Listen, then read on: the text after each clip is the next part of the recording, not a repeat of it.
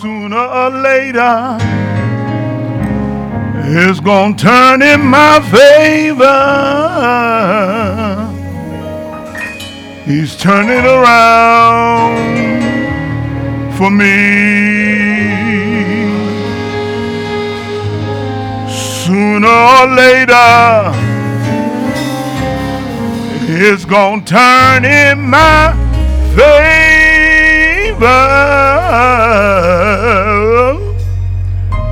He's turning around for me. One more time. Sooner or later, it's going to turn in your favor. He's turning it around for you. Yes, He is. He's turning it around for you. Oh my, oh my, my, my, my. Yeah, yeah. He's turning it around. He's turning it around. He's turning it around.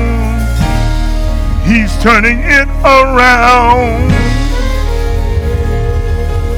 for you.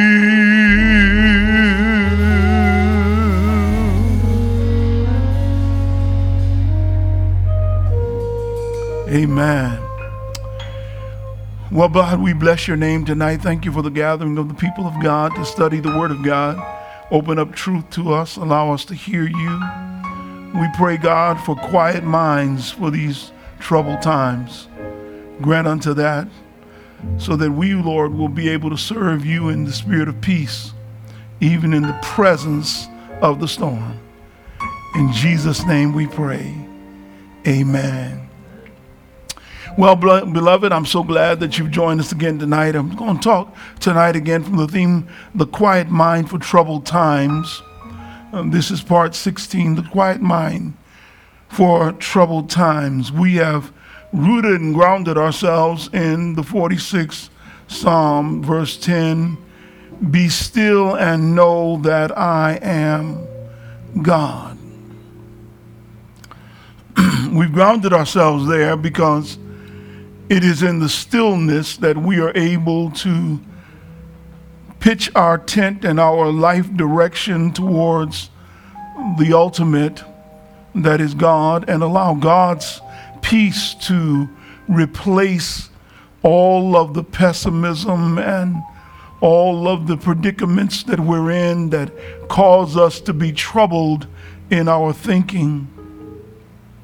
And somewhat in the last few weeks, uh, last week and this week in particular, I've shifted to, uh, not shifted, but I've tried to invite you into thinking about what it means to have a peaceful mind and a mind filled with love.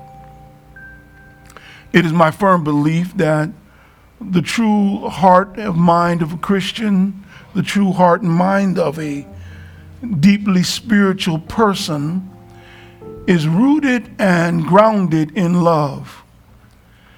And therefore, in the absence of such love, it's hard to be at peace. And so, right now, people are struggling with their peace, and some of it is related to things that are completely unrelated to the crisis we're currently in. In other words, there are people who are in this crisis now whose minds are troubled for food, clothing, and shelter, bill paying, and trying to survive. And that's one whole set of things that disturb us, and we, we participate in the, in the, the keeping and helping others to have material needs met. But then there are others of you who are disturbed and for whom this time of slowdown and pause and sequestering and homebodiedness has brought up in you a whole wealth of other painful memories things in your life that you've been through. And this, this time where your mind has not been fully engaged in other things has given you a moment to reflect on things that bother you. In some cases, you have been mistreated. In some cases, people have done you wrong. They have lied on you. They have taken advantage of you. They have dismissed you. They have done things to you that were completely untoward. It's not just people who are uh, in the church and people outside the church, people on your job. And it, the moment you really give thought and heed to some of what your emotional upheaval is about right now, you really can call back to remembrance painful moments so that the psychic trauma has caused you a scar.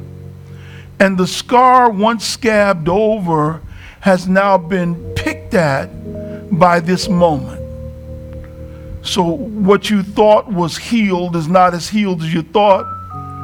A phone call could set you back off.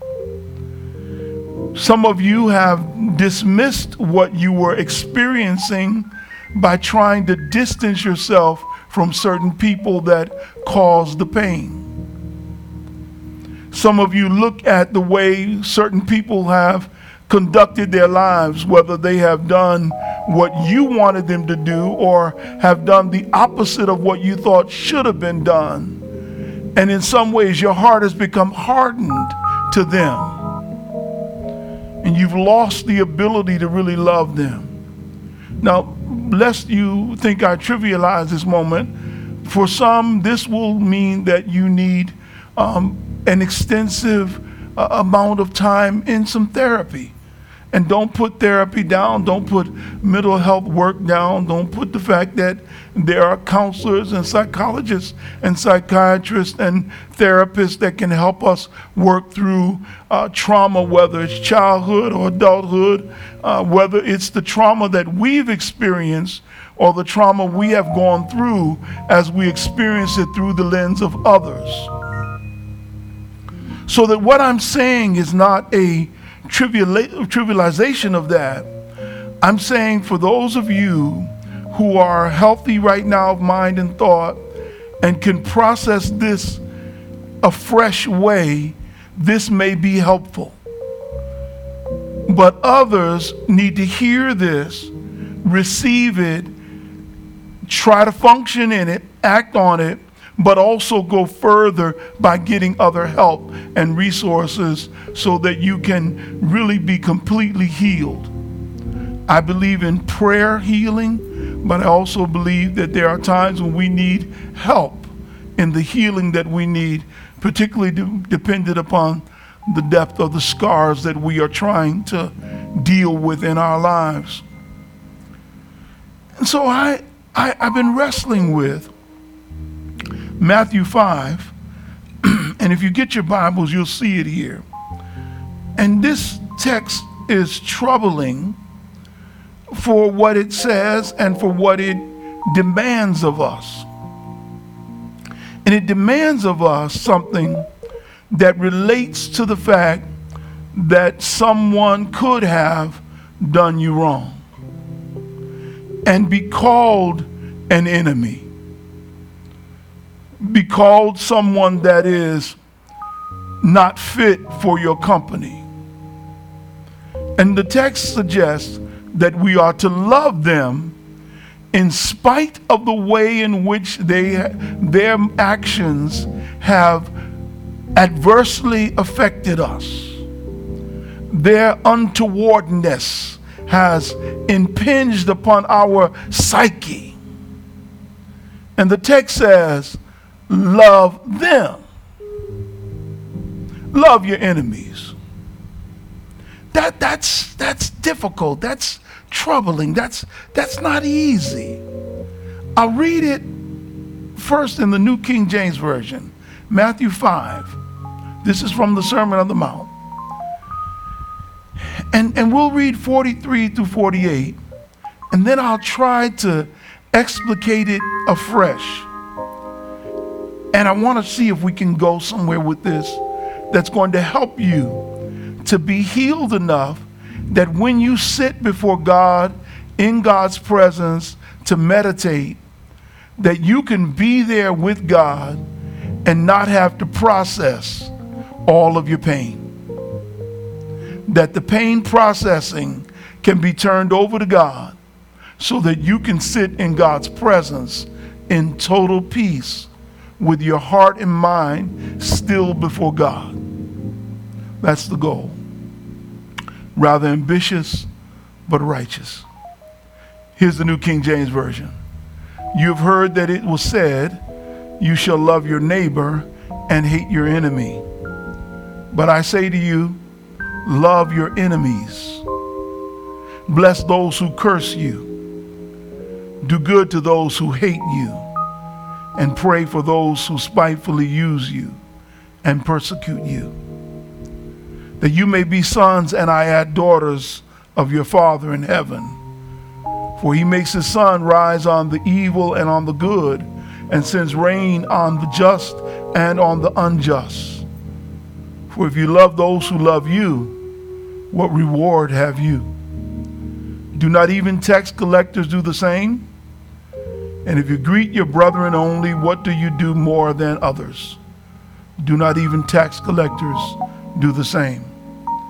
Therefore, you shall be perfect just as your Father in heaven is perfect. Verse 48 could actually be read, Therefore you shall be mature, just as your Father in heaven is mature.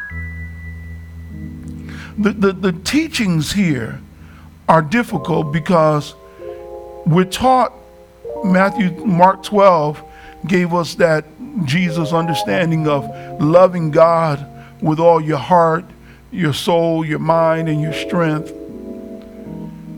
And it, it gave us to love our neighbor as ourselves. So this ethic of love is, is, is really important in, in Judaism. And but Jesus says, you've been taught to love your neighbor and hate your enemy if I have time, I'm going to put that at the end of the message because I want to deal with that last. But let's just talk about love for a moment. He says that we are to love. St. Thomas Aquinas says, to love is to will the good of the other. To love is to will the good of the other. If you can't will the good of someone else who has been considered by your flesh mind, your unspiritual mind, your your your your mind if you can't love them that has been considered an enemy enough to will the good for them, then you're not yet ready to love them. And you're not loving them. What one has to realize is if I say you ought to love everybody, enemies included, as I said last week. If I say that, then you will all be able to say, Amen, Bishop. That's right. We ought to love everybody. Because you accept that as a biblical truth. You accept that as a teaching of Jesus. You accept that as a doctrine of the church. You accept that as a moral edict. You accept that as righteousness and right. You accept that. And that's what we call orthodoxy. Orthodoxy is correct belief, correct doctrine. And so everybody has good, those of you who are part of this fellowship anyway, you've been taught wonderful doctrine. You, you have an understanding of orthodoxy. The real problem is not in the orthodoxy it's in the orthopraxy. See, orthopraxy is the correct conduct. So you function in orthodoxy. I know that that's right. But when it comes to orthopraxy, correct conduct, there's the struggle. How do I actually live my faith? How do I actually live my faith given my life story, given my life's conditions, given what I've been through? How do I actually live my faith not only with my enemies, but with myself? Because, see, some of what we are experiencing, we have almost made ourselves the enemies. Because at some point, we may have been the wrongdoer, and now we are in the midst of beating ourselves up. We may have made a mistake, and now we're holding ourselves hostage to the mistake that we made. How do I move from understanding what the word says to doing what the word says do. James 1, 20, 22 through 25. I'm not going to read it, but, but if you, you go to James 1, James 1 tells you that you have to be more than a hearer. James 1, verse 22 says you have to be a doer of the word and not hearers only. Because, see, if you're only a hearer of the word, then James says you're deceiving your own self.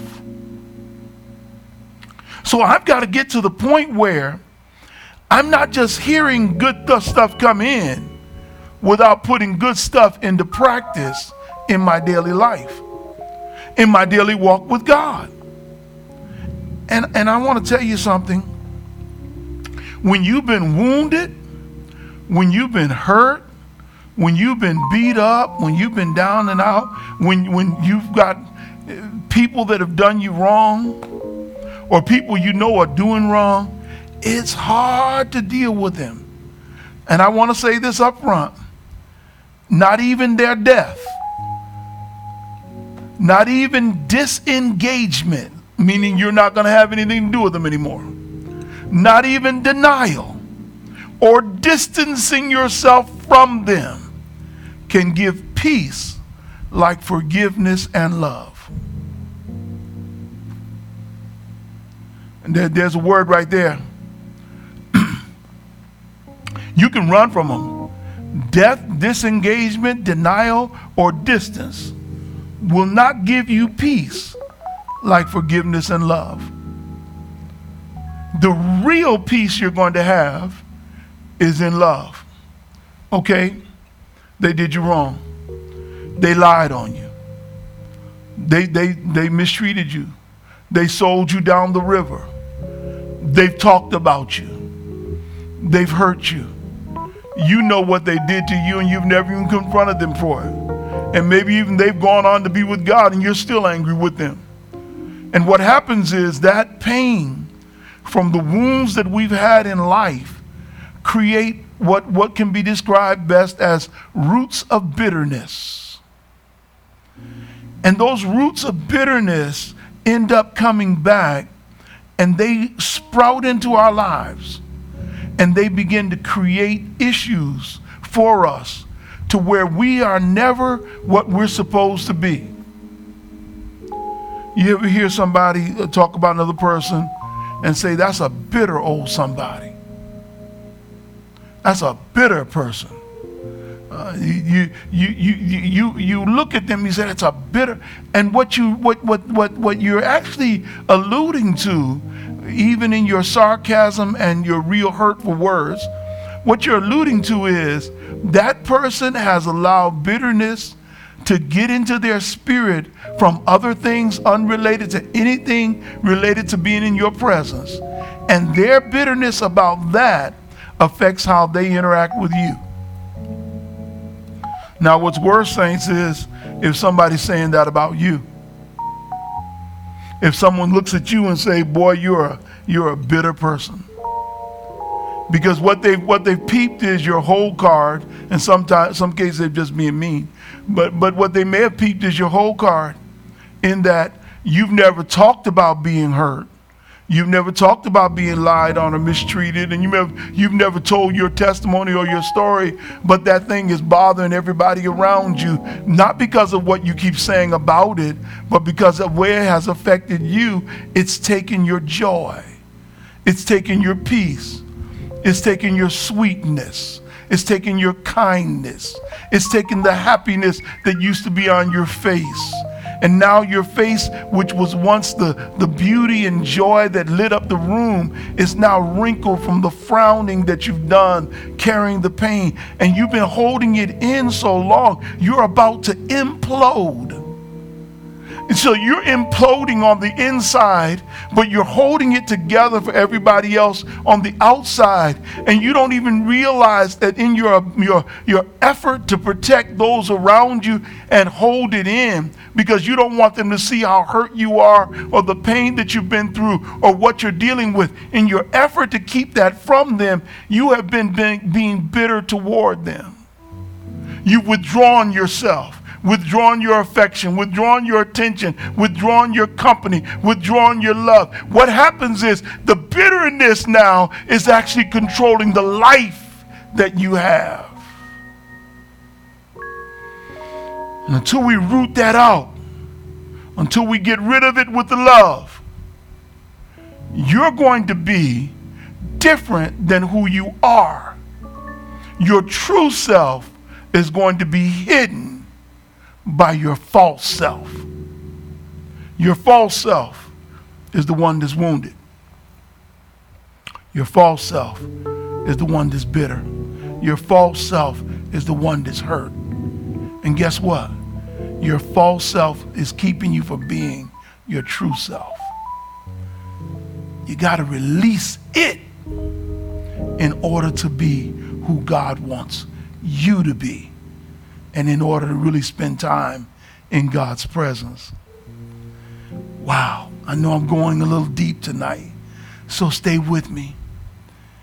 You know, there's nothing like, and, and, and, and, and, there's nothing like feeling like, boy, someone said they had your back and they ain't there.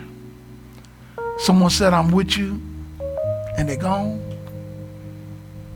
You know, I'm going to tell you something betrayal will make you want to, you know, you, you have a Bernie Mac moment. Yeah, all of my Shiloh members know what I'm talking about. Bernie Mac said, I got to cut you, it's the rule.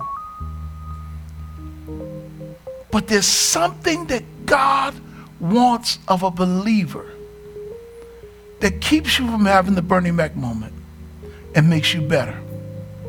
Now, now here you got to get this because it's gonna it's not gonna be easy. But I want to give you a couple things that, that the text is suggesting. Number one, the text is suggesting this that you are to love unlimited. Love unlimited.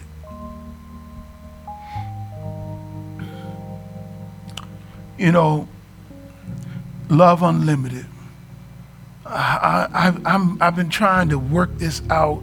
Um, Jesus loves so much. He says, Ephesians 5, Paul picks this up and he says, uh, I want you to be imitators of God as his children. And I want you to walk in love. And then he says, the thing that I really can't stand.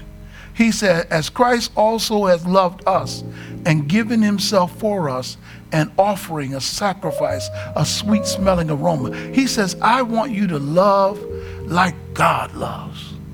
I'm going to come back to this thing that's going to require me to sacrifice to do it.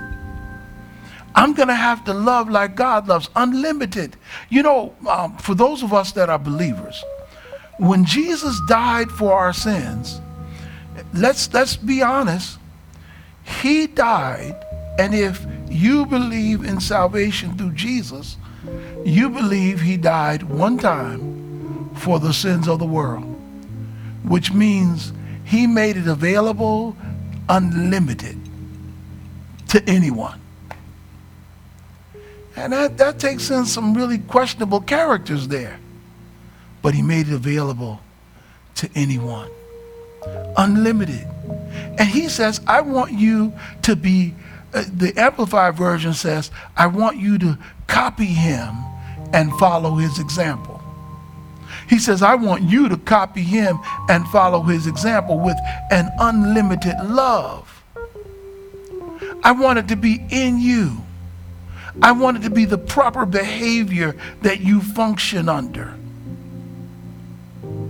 And this is not going to be easy to do. It's not. It's not easy because you know we talk about love and unlimited. Hey, man, woo! You would rather. You're your human nature. You're only human.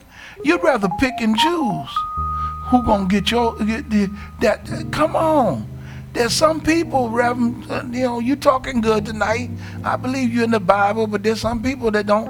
Hey, slow down, Bishop. You, hey, you walking in my pew and bothering me now. I got some people, there's some racists and some bigots and some some evil people out there. Bishop, you better quit that. Well, I'm gonna get even worse then. Because I said you ought to love unlimited, then I'm gonna mess you up with this one. Love unconditionally. I um that's without judgment. Without judgment, unconditionally. Now this is hard, hard, hard. I um, I teach um, pastoral counseling in seminary, and uh, and one of the one of the points that we try to teach um, uh, young people becoming pastors and about counseling is is a thing we call UPR. UPR. It's called unconditional positive regard. UPR. Unconditional positive regard. Now, that becomes very hard for some people who have real stern um, conservative beliefs about lifestyle, about you know what the Bible says about this or that other issue. When you tell them that the only way to be a good counselor is to have unconditional positive regard, that the counselee can tell you anything and you're not going to be moved that you're going to be available, that you're going to try and walk them through their darkest valley and the deepest, darkest night of the soul, unconditional, without judgment. Now, let me say this UPR, unconditional positive regard, is a secular concept taught by psychologists and psychiatrists and taught in schools all across the world not as a Christian principle, but as a secular principle for how counselors are to interact with counselees or people seeking their help. If the world can realize that people need unconditional love, what about the church? What about the church? What about the saints? Okay, I know. See, that's loving without judgment. Love without judgment. Well, you know, Romans 12, Romans 12, verses 17 through 21 help me out greatly here. Now, for those of you who are watching uh, tonight, you can need to know this that immediately after this is over, I'm going to open up Zoom call again. I'm going to stay right here and for a half hour, I'm going to take questions, and there'll be a Zoom number that'll be up on the screen. There it is right there. There's the Zoom meeting ID number, and we're going to put it down there in the box so that you know you can meet me after this is over, and I will try to take some of your questions. I'm going to sit right here. I'm in no hurry, so stay with me. Because this one's going to be difficult. Because when I say love unconditionally, Romans 12, 17 starts this way Repay no one evil for evil. Uh, you know, we like an eye for an eye and a tooth for a tooth. We Harami, uh, Hammurabi code people. You hit me, I hit you. And if I hit harder, that means you just fall quicker. Listen, repay no one evil for evil. Have regard for good things in the sight of all people excuse me, when I change these generically strict patriarchal terms and make them gender inclusive, because I can't stand the gender exclusivity of the text. So let me just be clear here. So if you hear me change it, it's not that I can't read, I'm intentionally trying to be gender inclusive.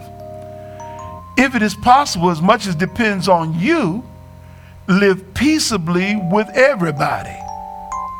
Beloved, do not avenge yourselves but rather give, give place to wrath. For it is written, Vengeance is mine, I will repay, saith the Lord. If there's something to be done, God says, I got this. You give way. Well, uh, I'm going to love anyway. If, if some punishment need be, I'm, I'm going to love anyway. If your enemy is hungry, feed him. If he's thirsty, give him the drink. For in so doing, you will heap coals of fire on his head. Now, here's, here's, here's the kicker. Here's the kicker. Here's the kicker. Don't get mad. Do not be overcome by evil, but overcome evil with good. Do not be overcome by evil, but overcome evil with good. God anticipates that you are going to be better than those who have mistreated you. Now, this is going to take some maturing. And some of you who listen to me right now are saying, Reverend, you, you, you're messing with me here. Uh, yes, I am. Because God wants you to be better and not bitter. God wants you to overcome evil with good. God wants you to be better. You're going to be better. You're going to learn how to live this. You're going to learn how to walk in love on a daily basis. You're going to learn how. And let me tell you something. The more you walk in love, you're going to find out that some of those lines in your face that have been coming up because of your internal uh, ability trying to hold on to pain, grief, hurt, harm, danger inside of you, those lines are going to relax. Your spirit is going to relax. You're going to come back into place. I tell people this. Um, they, they, sometimes I'm talking to someone and I say, my son gets this all the time from me, and he, he's had to get used to it, and now he's starting to get to know whether or not he's got to make a decision whether he wants to be in my presence sometime. Because he'll come to me and he'll be hyped. His spirit is hyped. He'll be talking normal, but his spirit is hyped. And I'll say, I say, hey, Bo, I said, bring it in. Come on in. And, and he knows that I know. And he, that, that actually aggravates him because he knows I know that he's hyped. Because he's talking as calmly as he can. But your spirit is racing. And because your spirit is racing, it shows up in your body. Watch where I'm going with this. When he relaxes, what was up here, chest up, head up, neck tighten, is like this. It comes back down. Now, let me help you here. Some of you think you're hiding your anxiety and your upsetment from those that love you, but your children feel it, your spouse feels it, they know something's wrong. They can't put their finger on it. And sometimes they even react to it because they think you're mad at them. They may even start apologizing and don't even know what they're apologizing for. You know, that's what a man does anytime. Uh, if he can just say, I'm sorry and end the argument, he going to say, I'm sorry. He don't even know what he's sorry for. I'm sorry because you upset. That's why I'm really sorry. The truth of the matter is that your spirit projects ahead of your words, but it also shows up on your countenance. Because, see, if bitterness and hatred and envy and strife come from the enemy, then guess what? It means that the enemy's been given a toehold inside of you that you didn't intend to give him you gave him entrance into your spirit via your soulish self. Soulish, S O U L I S H. Okay? Unconditional love. That, that's love without judgment. That's love without judgment. Jesus You're going to love without judgment. I'm not going to judge anything. I'm going to love you anyhow. I'm going to love you anyhow. I love you because I love you. Okay, I got to roll on. I only got a few minutes left and I got two more major points I want to make. Number three, love unselfishly. Unselfishly. Unselfishly. Unlike human nature, pray for your enemies and pray for their best life. Until you can, I ain't talking about that now I lay me down to sleep prayer, you pray. I'm talking about pray like you really mean for God to bless them. Pray like you really mean for God to bring reconciliation and God to move in their life for their best life. Pray for your enemies. That's unselfish love. Let me say this it's natural to want to see your enemy get what's coming to them. Natural is not Christian.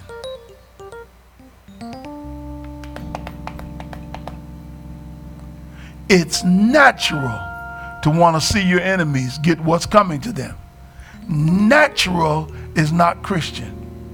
Ooh, I had a conversation not too long ago with somebody, and they were they had they, they've got a little uh, not a, quite an enemy, but but sort of a rival, and they've been dealing with some stuff with their rival, and and their, their rival slash small e enemy um, had something untoward happen to them, and they were they were saying, "Ooh, excuse me while I shout," and they were laughing, they were happy, and I said, "Don't you do that in front of me? Don't you dare!" You know why we don't? Because we don't celebrate. We don't celebrate that. I know it's natural to want to see folk get their comeuppance. It's natural. You know, especially you've been talking about me, and now the thing you've been saying about me done happened to you. You've been talking about me going down, and now look at you. You singing like Mary J. Blige. I'm going down since you ain't around. My whole world's upside down. I'm sorry, Excuse me. It's natural to want to do that. It's natural to, to, to see somebody. But let me tell you something. You don't want to rejoice in the downfall or the hurt of anyone. Of anyone of anyone. See, watch this. Matthew chapter 5, verse 44. Verse 44, uh, this is the Amplified version. Amplified version says this way But I say to you, love, that is, unselfishly seek the best or higher good for your enemies and pray for those who persecute you. unselfishly seek the best or higher good. Unselfishly. God, I, I thank you right now. Yeah, I know. I know that woman mistreated you. I know. I know they they they they helped to to create a, a bad time in your life, and they try to mess up and almost try to cause your demise, try to ruin your career, ruin your happiness, ruin your joy. No, no, no, no. Before you get upset, understand, pray for them. Pray for them. Watch this. 1 Corinthians chapter 4, verse 12. I'm in the New King James Version. 1 Corinthians chapter 4, verse 12. Here's what the apostle says. And we labor, working with our hands, being reviled, we blessed, being persecuted, we endure. Stop right there when we were reviled, we blessed. When we were persecuted, we just went on and endured it. We just handled our business. First Peter chapter 3, verse 9. This is a good teaching here tonight, Jesus. Thank you, Lord. Help somebody, help us all. First Peter chapter 3, verse 9. Not returning evil for evil or revilings for revilings, but on the contrary, blessing, knowing that you were called to this, that you may inherit a blessing. Wait a minute, Bishop. That's it. The more I live my faith, the more I set myself up for my blessing. I, you know, I, yes, there is a self interested component. I've already given you one part of the self interest, is so that I keep my spirit right. It's so that I can keep my countenance right. It's so that I can feel good about me. That's hey, it's not just for them, it's for me. I don't want to walk around mean and mad and bitter all the time. Uh, hey, I automatically because of my size, I scare people just walking down the street. Can you imagine if I was always mad? Can you imagine if I was bitter? Man, people be running away from me like nothing going north. Let me help you here. Matthew 5, verse 45. We read verse 44. Let's read verse 45. He says, So that you may show yourselves to be the children of your Father who is in heaven. For he makes his sun shine on those who are evil and on those who are good, and makes the rain fall on the righteous and those who are morally upright, and the unrighteous, the unrepentant, those who oppose him. He says, I'm blessing folk that oppose me. I'm still going to pray for them. I'm still going to bless them. I'm still, I'm, I want God, I'm blessing them. I want you to walk in that blessing. Now, last point I want to make, and then I'm going to break and we're going to talk online uh, to each other in a few moments. But the last one I want to make goes back to the beginning of the lesson, the very first part, when Jesus says, Love your enemies. And I'm going to make a point here that's really important. Because I've tried to say it last week, and I'm going to say it a, different way this week, but it's the same point I'm trying to drive home. Love the unlovable. Love the unlovable. Love the unlovable. There's some unlovable folk. Love the unlovable. There's some unlovable folk. And, and you have got to know, Jesus here is separating the old understanding of who is entitled to your love and forgiveness with his more perfect way. The, the God of the New Testament, as demonstrated in Jesus Christ, is beneficent towards all it is inclusion, not exclusion. That's the new covenant mantra. It is love of all. It is an inclusive mantra. It is bringing together. It is not the divisiveness, it is bringing together. The Old Testament uh, or Hebrew scripture, God demonstrated himself in ways that, that could be described as harsh and abrasive. And Jesus is breaking with that harsh abrasiveness, bam. And he's saying, well, God has now has decided and he has proven his love to you by sending me here to bring love into your hearts and to show you how much you can actually live as God would want you to live. So the abrasiveness of the Old Testament is now being challenged. The abrasiveness of the old mindset is being challenged.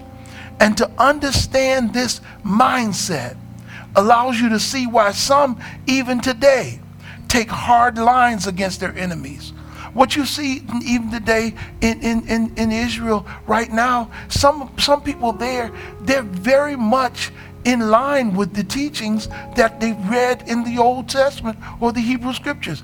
That was some hard line stuff. It appears to be almost merciless in some ways. Yet they are biblical in the historical factors, but they, they, they miss something that God is doing right now. Now, I'm not trying to put down uh, Israel. I love Israel and love all about it. I'm just trying to help you to understand because everybody is not the same place.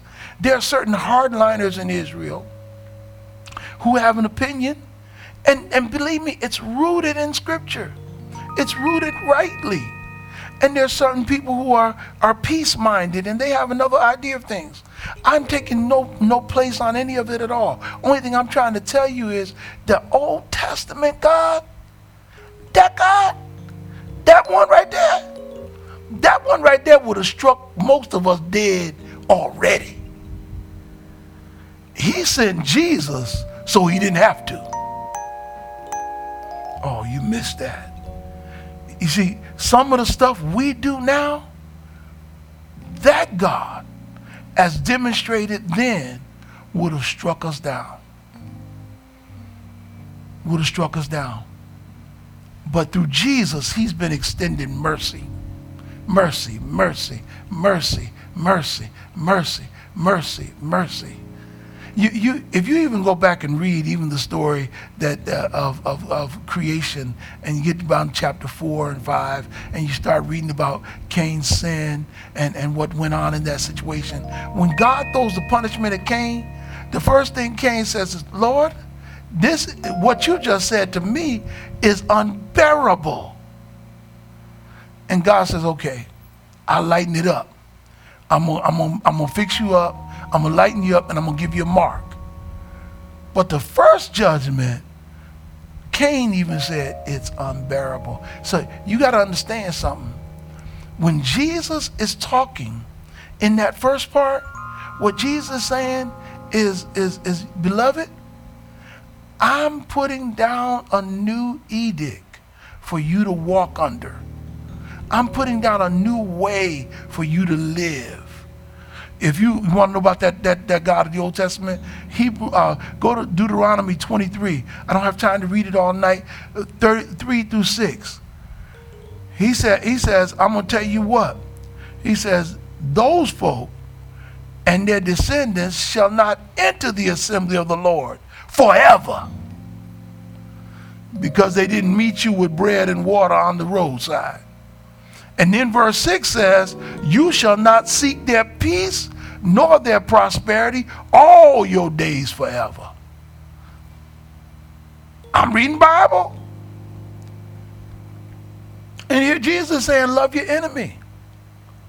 This is a direct contrast to what has been the covenant relationship that they have all been brought up under. Now, this God here is more like this, this stuff here is more like what some of y'all want to do. You know, somebody hurt you, they out forever. Don't ever ask me nothing again. Don't talk to me again. I'm through with you forever. That's what you want. That's not New Testament. That's not New Testament. You cut off forever. Wait a minute. Deuteronomy 25, verse 17 through 19. He he says, uh, look at verse 19. He says, Therefore it shall be when the Lord your God has given you rest from your enemies all around in the land which the Lord your God has given you to possess as an inheritance, that you will blot out the remembrance of Amalek from under heaven. You shall not forget. That that rough. That's rough. Psalm 139, verse 21. Here's one. Do I not hate them, O Lord, who hate you? I do. And do I not loathe those who rise up against you? Said, God, I hate them that hate you. Now, but Jesus comes up, and his teaching is a more perfect way it is a sea change. We are compelled to love the unlovable. I got a lot of good, my, my friends, uh, I've been so blessed over the years to have one wonderful Jewish friends who taught me so many stories from, from uh, the scriptures and, and, and from their traditions. And, and, and when, they, when, when they give me those stories, I keep looking at them I'm like, wow. Because what Jesus is teaching is actually a part of an older tradition which was a compassionate, merciful thing that they were coming in, into an understanding of. And they were trying to get to understand how they could extend themselves beyond their borders. And they were coming into a new mindset. And Jesus now offers what has to be a, a more perfect way, a sea change, if you will. We are compelled to love the unlovable. Jesus raises the ethical standards and seeks an awareness of humanity as opposed to the covenant exclusivity. He raises the ethical standards. He seeks an awareness of humanity as opposed to covenant exclusivity. It's, it's more demanding, it's, it's, it's demonstrative, it's ethical awareness, and it requires, it requires sacrifices to willingly be made. It's more demanding. It's more demonstrative. It's ethical. It's an ethical awareness that requires sacrifices to willingly be made. You got to willingly make, a sacrifice. Okay, I, I'm, I'm running out of time, but boy, this is getting good to me. You know, Jesus throws on them the story of the Good Samaritan. And if you read the story of the Good Samaritan, when the, the young man says, Lord, uh, who is my neighbor? And so this is Luke chapter 10. So go back, you can read it for yourself next week, and maybe I'll hit on it a little bit next week when I start. But Luke chapter 10, he says, Who's my neighbor? And then Jesus gives him the story of a man who falls by the side of the road, who's robbed, he's left there naked. And then a Samaritan comes by, a, another one of those outside groups that was around Israel, but not a part of the covenant family. oh, never mind. We'll, go, we'll get another time. Not, not a friend and he does the good deed of taking care of the needs of this individual, he shows the man mercy. So, Jesus comes back and says, says, I want to understand who who who did the right thing? Who who's a good person here? The priest? The other man that walks by? Who who he says, he who showed mercy on him. And Jesus' response is important. Notice the word mercy. Jesus' response is important because Jesus says, You go and you do likewise. Verse 37. Okay, so to love the unlovable is actually an act of mercy.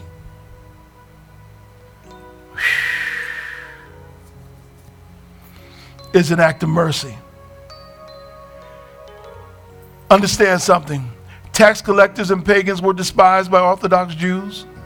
And he says, he said, Your level of covenant commitment is no better than theirs if you cannot love beyond your community of comfort. You got to be able to love beyond your community of comfort. Man, oh man, oh man. Now, this going to mess with some of y'all. Because, see, some of y'all think that you righteous but you love people that love you, and you love people that act like you. But you're gonna love the you're gonna love beyond your community. The end result of such an ethical outlook is peace and blessings. Peace and blessings. Peace and blessings. Okay. Here it is. We close now. Matthew 5, verse 9. Jesus says, He says, I want you to do this because I want you to be children of God. And then he says, Let me tell you what a children of what a child of God looks like. Verse 9 says, Blessed are the peacemakers, for they shall be called sons and daughters of God. Let me tell you something. If you're not doing the work that helps to create peace, you're not doing it like Jesus wants it done. So I want you to create peace in you and peace in the world.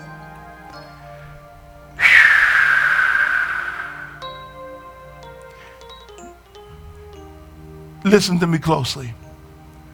This is not a denial of fact. It's a difficult acceptance of divine presence in one's heart mind, and strength. This is not a denial of fact. Should be a comma right there. Instead, instead, it's a difficult acceptance of divine presence in one's heart, mind, and strength. Let me let me let me say this to you. When I say it's not a denial of fact, what I simply mean is this: what happened happened. The person that mistreated you did. The person that betrayed you betrayed you. The person that lied on you lied on you. The person that you fell out with, yes, it happened. We don't have to deny your truth. We don't have to deny the assault on your life, whatever it was. We can accept that and still accept what God is calling us to. And here's what He's calling us to the believer's distinctive is mercy. And mercy is the gift of love. The believer's distinctive is mercy. And mercy is the gift of love.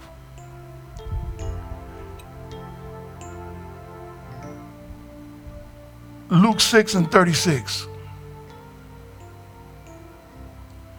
Luke 6 and 36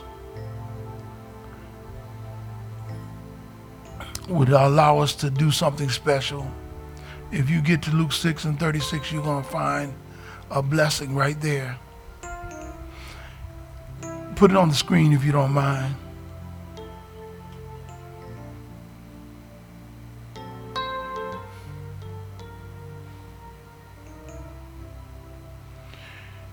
Therefore, be merciful just as your Father also is merciful. God is looking for you to function in mercy. So, Rev, what are you looking for us to do? I'm looking for you to be a better believer, walking in the spirit of love so that you will know God in every good work. No, it's not easy to do this. It, you know, I wish I could tell you that, you know, um, you just gonna jump up and tomorrow you're gonna feel like uh, um, loving everybody and you're gonna give up on the folk who mistreated you. No, the truth of the matter is that folk have mistreated you folk have done you wrong. Folks have have been mean spirited to you. It, it, it's just what it is. It's what it is. But understand this. Just because it's the way it is doesn't mean it's the way it always has to be. God wants to do something special in your life. God wants to do something special in your very existence. And what you need to know is this is the hour for you to be what God wants you to be.